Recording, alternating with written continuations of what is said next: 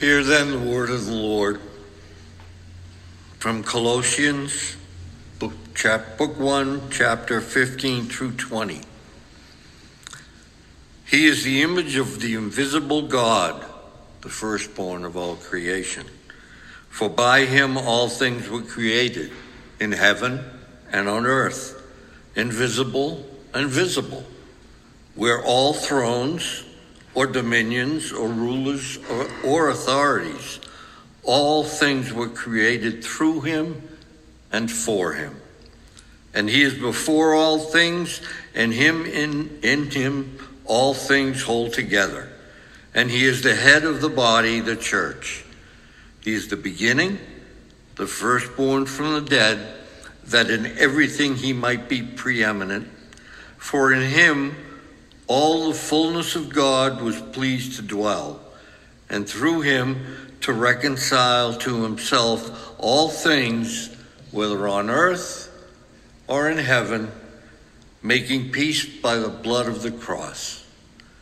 May the Lord add wisdom to the hearing of his holy word.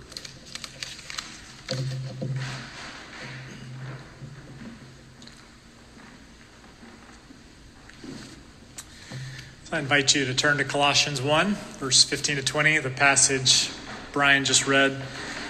You have a Pew Bible, or it's also included in your bulletin. Uh, it's printed there as well. So, this is our second week in the fall series in Colossians, which is focusing on what it means to live for, emphasis on the word for, Christ's kingdom. Last week we introduced the book of Colossians. Uh, so verses 1 to 14, and talked a little bit about what is Christ's kingdom. There are many kingdoms in the world, and the word kingdom has been on our mind a little bit more in the last couple of weeks because of um, the death of Queen Elizabeth and the United Kingdom. And so last week we considered some of that. This week we are going to go a little bit deeper as we go step by step into understanding how do we live our lives changed by the reality that there is a capital K kingdom that is ruling the world and will one day rule in fullness and in clarity and in unmistakable joy. So, as we start this morning, I want to consider the different types of authorities that have been over us from birth to death in life. So I, I, did a little exercise this week of thinking about from the moment you're born to the minute that you die, how does authority change or insert itself into our lives? So the minute you're born, you're a little baby with an umbilical cord stuck to your mother, and a doctor has the authority to cut the umbilical cord. So, the first authority you have in your life is a nurse or a doctor or a doula or somebody that's in a hospital that has authority over you. And then, very quickly after that, you're handed off to your parent, your mother, and then they become the chief authority. And then eventually you go to school, and there becomes a teacher that has authority over you, and then a principal that has authority there. And then maybe you start playing sports, and there's a coach, and then Maybe you get a job and there's a, a boss that you have. Um, maybe you find yourself somewhere where there's a judge that needs to make a decision that has some kind of authority over your life. Or some people go into the military and there's a commander who's telling you what to do. Uh, then you live in a city where there's a mayor, and there's a, in the state there's a governor, and then there's a, a country you live in. It could be a president or a prime minister or an emperor or a dictator. And if you are a, worshipful person, there's some kind of God or God's influences in your life. And then as you get older, you come under the care of an elder care facility director. And then as you begin to, to fade in life, there's a hospice care that has authority over you. And then when you die, there's a funeral director. And then ultimately, there's a mortician. So, how's that? Probably missed some things, but there's a lot of different types of authorities that come over us in life. And so I thought of one other authority that I had read about recently. And this is a sneaky authority, but one that is starting to subtly rule many of our lives. and it's the authority of artificial intelligence. I had never really read much about this until the last year, but I read a book by a man named John Lennox called 2084 Artificial Intelligence, the Future of Humanity, and the God Question. And in this book, he considers how artificial intelligence is becoming a supreme authority in our lives. So if you think about it, we are we're run by a lot of robots in our world today.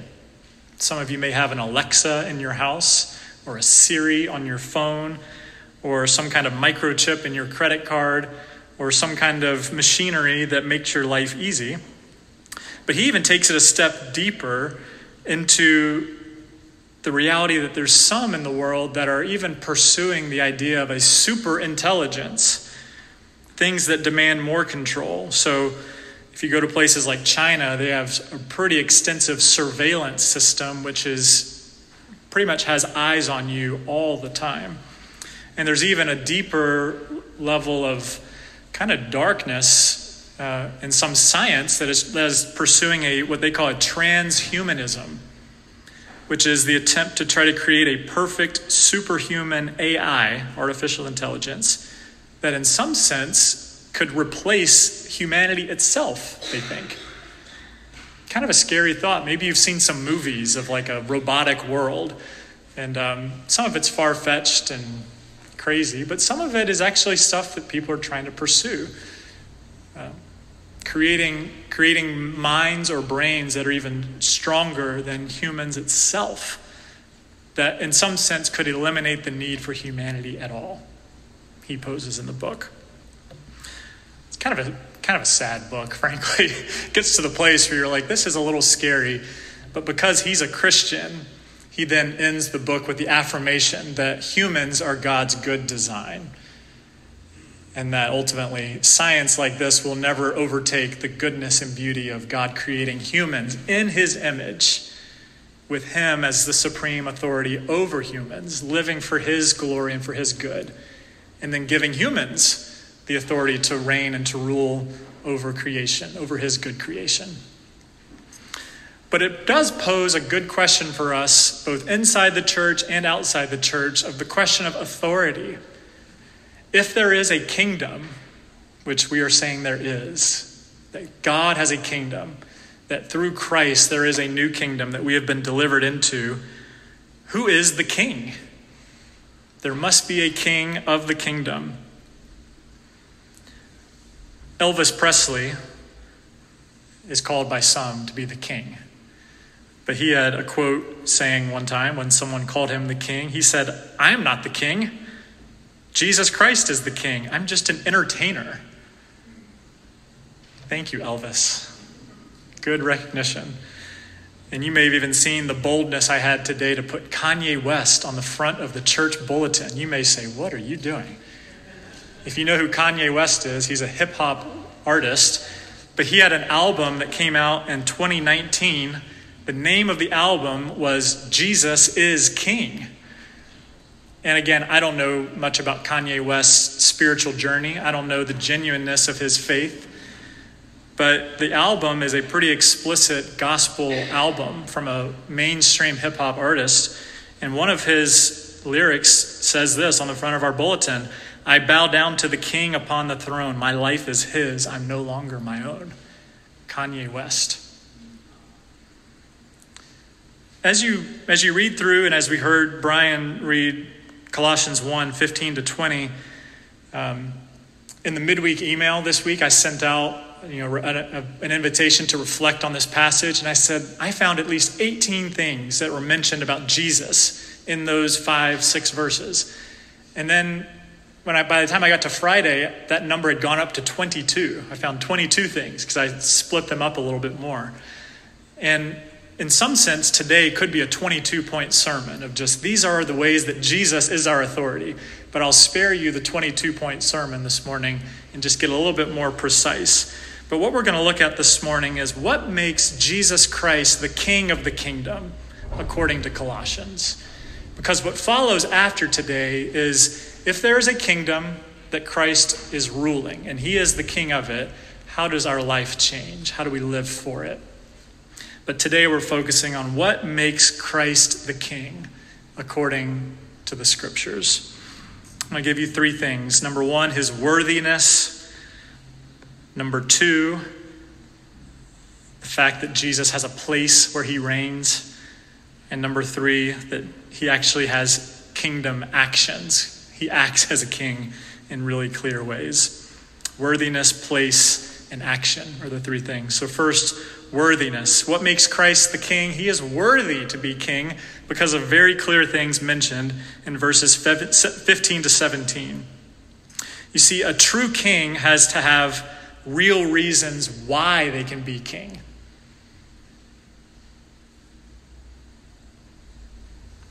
And in Colossians 1, it says repeatedly, He is, He is, He is, Christ is. And what is He? For one, He's the image of the invisible God. He shows us God Himself. I love that this text admits that God is invisible, because you and I know that. We can't see God. It's a truthful statement. He is an invisible God. But when Jesus was born to the Virgin Mary and put on flesh, he is the image of the invisible God. He shows us the invisible God in visibility for the first time. It would be like if someone could show us the wind. You can't see the wind. You can see the effects of the wind, right, when it blows. But imagine if wind took on flesh. It's like, oh, that's wind as a person. That's a similar kind of ridiculous thought as to Jesus showing us God, the invisible God. We actually have met God in the same way that you could have theoretically met wind if it took on form. Jesus is the firstborn of all creation. He was not created like you and me. He was Jesus as God before he became incarnate as a man. Before he took on flesh, he was God. He was and is and will be. You and I derive from him because he is the creator. He's the firstborn. So, yes, technically speaking, as a human, he was born, you know, thousands of years, millions of years after the creation of all things. But he was the firstborn. He's always been. Before anything else was, he is. All this is building to him being worthy. By him, all things were created, meaning that he actually did the creation, creating of creation himself. Things on heaven and things on earth. Everywhere you look, he created it. He created the who as well. He created thrones and dominions and rulers and authority. So, therefore, every authority you see on earth today was created by Jesus.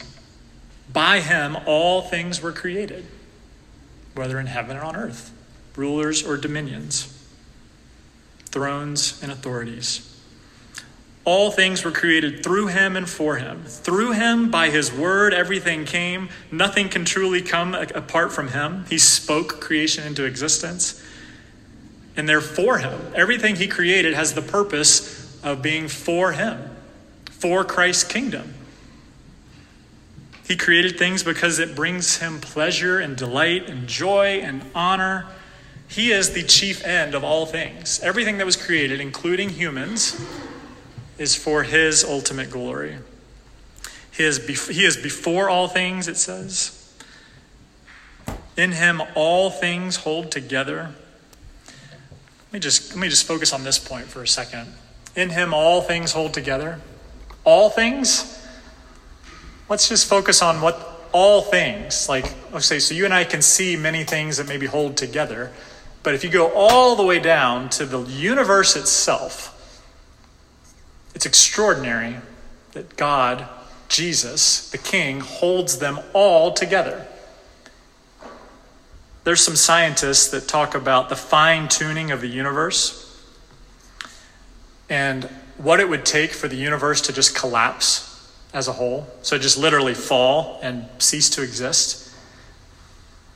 So you talk about gravity or the formation of carbon or the stability of DNA. It doesn't take much for the whole thing just to completely collapse and to fall completely down. Let me just read a, a quick thing here. It says, for gravity, for instance, it says, if gravity was a bit weaker, the expanding universe would have distributed the atoms so widely that they would never have been gathered into stars and galaxies. But instead, they have just the right force to hold it all together. Or when you think about carbon, which again, I, am not going to get deeply into a science lecture here, but just the carbon alone that holds the universe together. It says, in order for the fusion reaction to work in carbon, the energy levels must match up in just the right way, or the three helium atoms would bounce off each other before they could even fuse. I don't understand even what that means. But what I do know is that something is holding them together in a precise way so that it doesn't all just completely fall apart and dissipate. And when you think about the atom inside of each of us that, that makes DNA, all of this holds perfectly together. Alister McGrath says the entire biological evolutionary process depends on the unusual chemistry of carbon, which allows it to bond to itself as well as to other elements, creating highly complex molecules that are stable over prevailing terrestrial temperatures and are capable of conveying genetic information, especially DNA. Again, I don't understand the first bit of what that means, but what I do know is that something's holding it together. In Colossians 1, in him all things hold together, including the stuff I don't even have the first glimpse of how to understand because I wasn't the brightest science student in high school. But it's an amazing thought. God holds the world together in Jesus. You think about how we learn this from the very beginning. As children, if you, if you grew up in a Christian home or in a church, you learn the song, He's got the whole world in His hands. And it's a profound thought. It's a sweet rhyme, but a profound, deeply theological thought. Jesus is worthy to be king because he's God himself who holds it all together, who was before any, anything else came into being. He is, he is the creator. He is the stuff of life itself. Number two, why else is Jesus worthy? It's because he has a place where he can reign as king. A true king actually has to have a kingdom to reign in. You know, I could claim to be king of something, but if I don't have a kingdom, I can't truly be a king. I can just be a, a guy who claims to be a king, but I'm not actually ruling anything. Is a king without a kingdom really a king? Is another way to put it. So, where does Jesus reign as king? And in this passage, it leads us into kind of two spheres of it. And number one is the church. His primary place of reigning is the church the people of God. Not just the buildings of God, but the people of God that comprise the kingdom of God. You see, the kingdom is the church universal, from Salem to the ends of the earth. Around the world, gatherings like this are happening, not just on Sunday mornings, but throughout the week, that make up the global kingdom of God throughout the ages, throughout eternity in time and in space, in particular places like this. And it says here, Jesus is the head of the body, the church. So, just a great reminder I stand up and do these sermons week after week, but I am not the head even of this little church. The pastor is not the head of the church, nor is the moderator, nor are the deacons, nor are even the congregation we're going to have a church meeting after this service where we get to, to live into how we operate as a Baptist church, which means we, we allow the congregation to have full say and to vote on things, where it's not just like a small group of people making decisions, but we get the, the full engagement of the local church. It's a, it's a beautiful church structure. But all of that is under the umbrella of Christ being the head of the church. So, in order for us to make decisions well, as a local church, we submit to the authority of God, which is why we pray for his wisdom, pray for his leading. The Pope is not the head of the church, Jesus is the head of the church. Think about the imagery here. You know, The church is not like a military exercise where Christ is the commander. The church is not a business where Christ is the CEO. The church is not a team where Christ is the coach. The church is not an airplane where Christ is the pilot. None of those images were ones that Paul chose to use, though airplanes weren't invented back then. I get that. The church is a body where Christ is the head. He is the eyes, the ears, the mouth, the nose, the brain. As, as one health organization says, the human head is the home to all the body's major sensory organs. And the most important of these is the brain. Although the nose and the ears, the tongues, the nerves, all other parts are important, without a healthy brain, they'd all be useless. Encased in the skull, the brain is the body's centralized conveyor of all information. Christ is the head of the church. So it's great to look out and see a bunch of knees and toes and elbows and belly buttons, and I'll stop there. But we are the body. He is the head. Without the head, where all the major organs find their purpose, there is no direction. Christ's kingdom then flows most naturally and fully and purposefully through the church itself.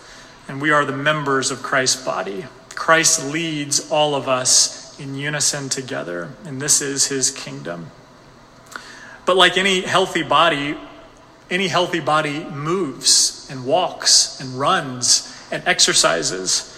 Into the world it goes. The church is ever advancing, ever growing, ever diversifying, ever growing not in a conquest or colonial or takeover type of way, but in a way of love, truly relating to the outside world in both truth and sincerity. Which, as we go into Colossians 2, 3, and 4, we get to learn a whole lot about how we relate to one another as members of that kingdom and how the world should see the kingdom of God as a totally different, distinct, beautiful community of people. The second sphere that Christ reigns over, so the church is the primary one, but the second biggest sphere that he reigns in is universal. So, yes, he, he operates through the local church as king, as the head of the body, but he is king of all the universe, every corner of, of creation. He is the beginning. Before everything else, there was a king and a kingdom. Every other kingdom is but a shadow of the true king and kingdom. He is the firstborn from the dead, it says. Remember, I said he was the firstborn of all creation? He's also the firstborn of the dead, meaning that he is the trailblazer of, true, of, the, of the true new frontier. So we talk about outer space being the new frontier, and there's a lot of corners of space that we have not gotten to and we probably will never get to, and that's a new frontier. But the newest frontier that Christ has broken into, is the pioneer of, is death itself. Jesus was the, was the trailblazer into death and the conquering of death, meaning he is the firstborn from the dead.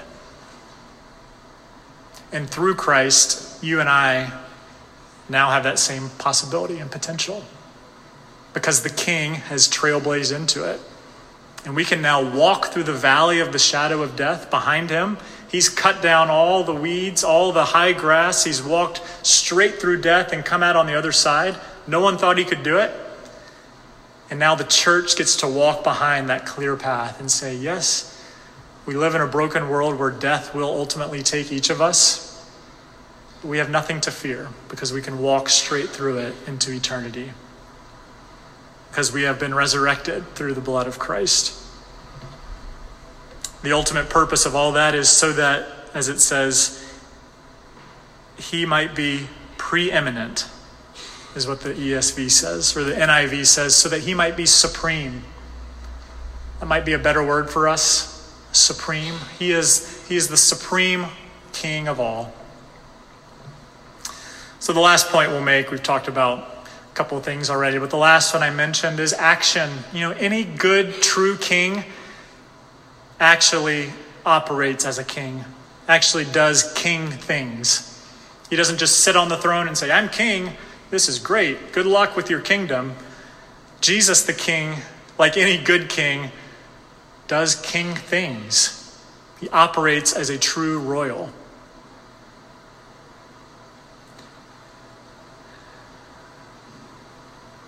The Disney movie The Lion King has a, a, a, great song that probably all of you know.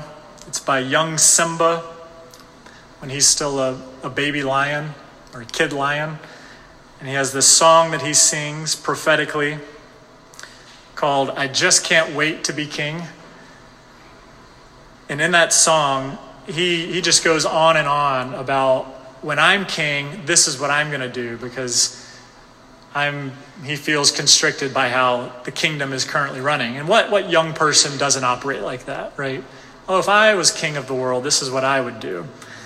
But there's a, there's a great line. There's a little bird in the song, Zazu is his name. And um, as, as Simba is singing this song, oh, I just can't wait to be king, uh, Zazu, the little bird, is very concerned and interjects. He says, If this is where the monarchy is headed, count me out. Out of service, out of Africa, I wouldn't hang about. This child is getting wildly out of wing. He's saying, if that's the way a king is going to operate as king, I don't want any part of that monarchy. Have you ever worked in a place where it's gotten to a place where you've had to say, if this is what that company is all about, I can't work for this company? Or if that is what my boss is actually all about, I can't work for that boss. Have you ever said about Jesus or God, if this is what Jesus' kingdom is all about, I don't want any part of that? Because if you listen to the world today, a lot of people are saying, if that's what it means to be a Christian, I don't want any part of that. So, what does Jesus actually do as king? Because if we actually see what Jesus does as king, more people would say, if that's what the monarchy of Jesus is about, I want to be part of that. Verse 19 and 20 just give us a couple of glimpses. It says in verse 19, For in Jesus all the fullness of God was pleased to dwell. Focus on the word pleased. Think about the reality that God was pleased to have all of himself live in the human person of Jesus Christ. God put all of his self in him, fully taking on a body in the person of Jesus, the carpenter's son. And Jesus was not some wildly rebellious younger son who was going to run things his own way, saying, This is how God the Father's always run it, but I'm going to do things my own way. No. Jesus was perfectly obedient to the will of the Father because he knew it was the true and right way to be king. He was in full mission alignment with God the Father. The divine work of God was done through the work of a human who was fully like us in every way except without sin, and that's the person of Jesus. And the good work that he does is number one, in verse 20, it says, through Jesus, reconciled to himself all things. Jesus' work was reconciling all things back to God, which means bringing back wayward things, paying back all people and all things to God again. Every wayward child, every broken system, every dying species, every broken relationship, every wilted plant that's in your house the work of Jesus was reconciling all things back to him. That's the action of a true king. Everything that was previously irreconcilable or had gone too far now has the opportunity to be brought back to right relationship with their Creator. Through Jesus, the true King, all earthly things, all heavenly things are reconciled back to God in the way that they were supposed to be in the way that everything's gone wrong, Jesus came so that they all could be brought back in trueness. Everything, things on earth, things in heaven. Honestly, that second part, things in heaven, I don't even fully understand what that means. How can things in heaven be reconciled back to God? That's a, that's a, that's a thought too lofty for my mind. But Jesus, that's what it says reconcile all things, whether in, on earth or in heaven. An amazing thought. And number two, making peace. Jesus, his two actions enlisted here are reconcile all things back to God, making peace, making all things harmonious again, ending wartime. No more brokenness or hostility, no more battle, but peacetime now being brought back. The shalom of God, the beauty of restored rightness and depth of joy that only comes in times of peace. How? By the blood of his cross. His cross. To catch that those three letters there? The blood of his cross, not the blood of your cross. His cross, the cross of Jesus. It's not your death that you need to die on your cross that will bring peace. It's the peace of Christ that comes through Jesus' once and for all sacrifice. You follow him, into that death, but it's his cross that has brought ultimate peace. If you want your life to change, come under allegiance to the true King and walk into his kingdom. And then see how Colossians 2 and 3 show us how to live in relationship to one another. Let me just close with a story. It's a story of Nelson Mandela, who at one point was president, I think was his title, of South Africa after the apartheid in South Africa, where blacks and whites were just having a terrible time with one another. And he tells the story. He said, After becoming president, I asked one of my bodyguard members to go for a walk in town. After the walk, we went for lunch at a restaurant, and we sat in a restaurant right in the middle of town, and uh, we ordered what we wanted. After a bit of waiting, the waiter who brought our menus appeared. And at that moment, I realized that at the table that was to the right in front of ours, there was a man waiting to be served. When he was served, I told one of my soldiers, Go ask that man to join us. So they went and brought the man to the, the president's table to sit with him.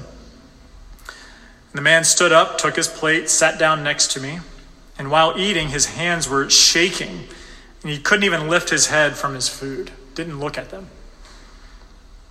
And as he finished, he waved at me without even looking at me. I shook his hand and walked away. And the soldier said to me, That man must be very sick because his hands wouldn't stop shaking while he was eating. And Nelson Mandela replied, He said, Not at all. The reason for his tremor in his hands is something else. That man was the guardian of the jail that I was locked up in. Often, after the torture I was subjected to, I screamed and cried for water, and he came to humiliate me.